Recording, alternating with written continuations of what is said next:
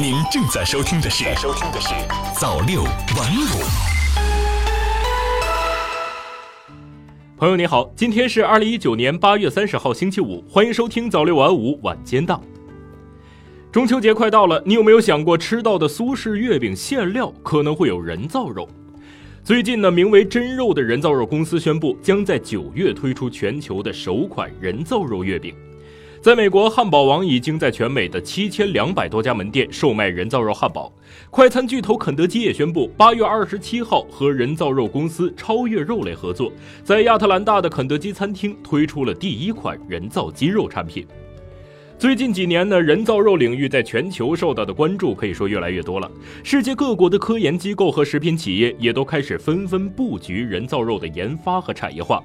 不过，对于我们普通大众来说，人造肉依然是一个略显陌生的概念。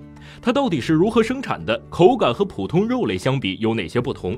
人造肉真的安全吗？接下来，我们就来带大家一起了解一下人造肉。我国目前主要研究的是牛肉口味的植物肉。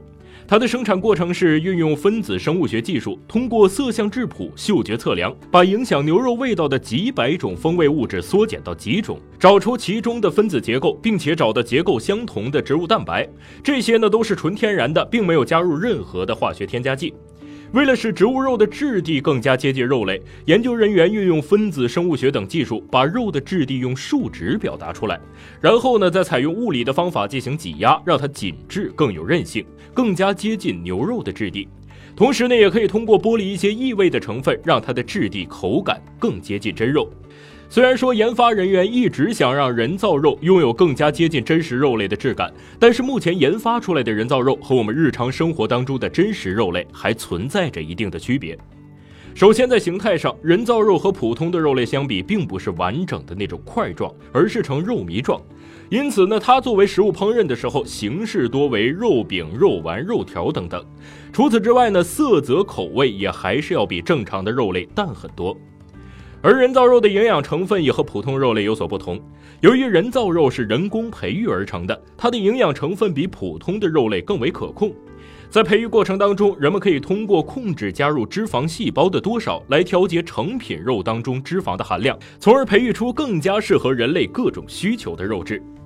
不过呢，在人造肉的生产过程当中，同样还存在着许多的限制。如果要进行大规模的生产，还需要等待科学家们进一步的研究。同时呢，对于植物肉的健康效应也还存在一定的争议。美国全食超市联合创始人兼 CEO 约翰麦基就表示说，以植物为基础的人造肉对环境有好处，但对健康不利。植物肉是超级高度加工的食品，而人们更喜欢吃天然的食品。不过，也有支持者认为，植物蛋白当中不含有胆固醇，由此生产的植物肉也属于零胆固醇食品，对于人群来说更加的健康。中国农业大学食品学院营养与食品安全系主任何继国说：“各种食物都有自己的营养成分和价值。对于高血压、高血脂的三高人群来说，可能零胆固醇的植物肉更为健康。但是，植物肉的铁吸收率比较低，对于正在生长发育的儿童等等人群来说，并不是很适宜。如果要长期替代真正的肉食的话，人造肉需要有一个适宜人群。”同时呢，研究人员也正在努力地解决上述问题。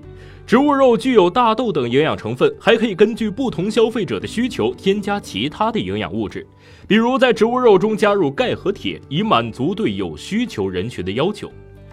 综上来说，人造肉目前在环境负荷比较大、人口不断攀升的这样一个大环境下，可以作为未来人类肉类制品的一个选择。但是在它的发展过程当中，还需要科学家们不断的继续研究优化，以及相关监管部门的有效监管，才能真正成为人人都能负担得起，而且可以放心消费的平民食物。好的，以上就是早六晚五晚间到的全部内容，我是瑞东，感谢您的收听，我们明天再见。